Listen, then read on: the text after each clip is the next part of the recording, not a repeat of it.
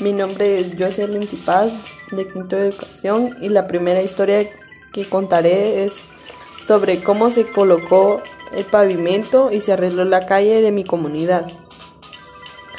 Aproximadamente hace trece años, la calle era completamente de terracería, pero el comité decidió pedir ayuda a la municipalidad de Misco para poder pavimentar la calle, ya que cuando llovía se hacía demasiado lodo y al momento de entrar a las casas ensuciábamos el piso y muchas personas se resbalaban o se caían. También las personas con automóvil o motocicleta se quedaban atascadas en ocasiones y eso también era un problema. Así que el COCODE reunió firmas de los vecinos para así llevarlas a la municipalidad y así poder esperar que nos ayudaran. Y gracias a Dios no esperamos mucho, pues aproximadamente pasaron tres meses cuando los encargados vinieron a supervisar la calle para arreglarla. Un día antes de que empezaran a trabajar en el arreglo de la calle, avisaron a los vecinos para poder tomar medidas de cómo nos íbamos a movilizar. Así que algunos vecinos colocaron tablas que estaban aseguradas encima de bloques para pasar. Cuando empezó el proceso para arreglar la calle, también se sugirió poner rejillas en donde pasaría el agua de lluvia y así no provocaría una inundación. Y así fue, todos los vecinos nos movilizábamos encima de los bloques y, su- y se sugirió solo salir si era necesario, para no entorpecer el trabajo de quienes arreglaron la calle. Este proceso duró aproximadamente cinco o seis meses, según mis padres y abuela. En estos seis meses aproximadamente surgió mucho empeño de parte de los trabajadores y demasiada colaboración de parte de los vecinos también. Luego de estos, mes- de estos meses se inauguró la calle. Todos los vecinos estaban muy agradecidos y satisfechos del resultado obtenido, ya que los problemas que se, te- se tenían antes ya no volvieron a suceder. Recuerdo cómo todos agradecimos porque nos pudieron ayudar para arreglar la calle.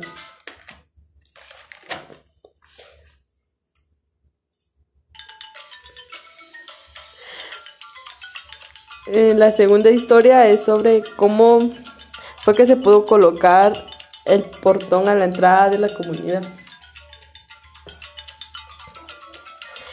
Hace como ocho años, un día domingo, como era normalmente, entraban vendedores que vendían variedad de cosas, como comida, ropa, ropa, accesorios del hogar, ollas, utensilios de limpieza, dulces, chamarras, entre otras cosas. Pero ese día entró un señor que vendía supuestamente vasos y platos. Era la primer, primera vez que yo lo veía. Recuerdo que desde que entró gritaba que vendía vasos y platos y tocaba la puerta de cada una de las casas. Cuando tocó a la puerta de mi casa, mi mamá le atendió y escuché cuando le dijo que no podía comprar nada, pero de igual manera le agradecía. El señor se fue y dijo gracias. Como aproximadamente unos treinta minutos después, atrás de mi casa se escuchaba los gritos de los vecinos que decían: no lo dejen ir, péguenle, es un violador, no los, no los suelten, entre otras muchas groserías e insultos. Recuerdo que mis hermanos, mi mamá y mi tía y yo salimos a ver por qué era tanto escándalo. Cuando me di cuenta que era el mismo señor quien había tocado la puerta de mi casa vendiendo vasos y platos, mi mamá y yo nos asombramos mucho.